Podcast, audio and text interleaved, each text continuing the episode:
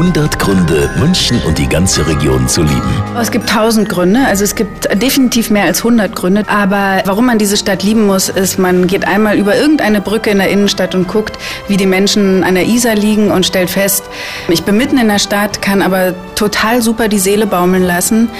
Ich finde in München wunderbar die Biergärten. Ich liebe das Bräustüberl in Eigen. Das finde ich einen der schönsten Biergärten. Ich liebe den Tegernsee, den Starnberger See, den Ammersee. Ich finde, man kann in einer Stunde raus sein aus München und hat dieses ganze fantastische Umland.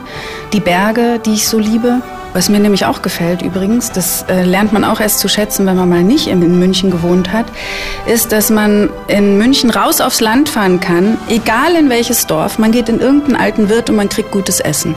Also es muss schon verdammt scheiße laufen, dass man irgendwie ein, ein schlechtes ähm, Etablissement oder einen schlechten Wirt erwischt. Und das ist, sage ich, in Berlin lebend mit dem Brandenburger Umfeld ein echtes Problem. Weil fahr in Berlin mal raus aufs Land, da suchst du schon eher mal ein gutes Restaurant. Und das finde ich an Bayern so toll.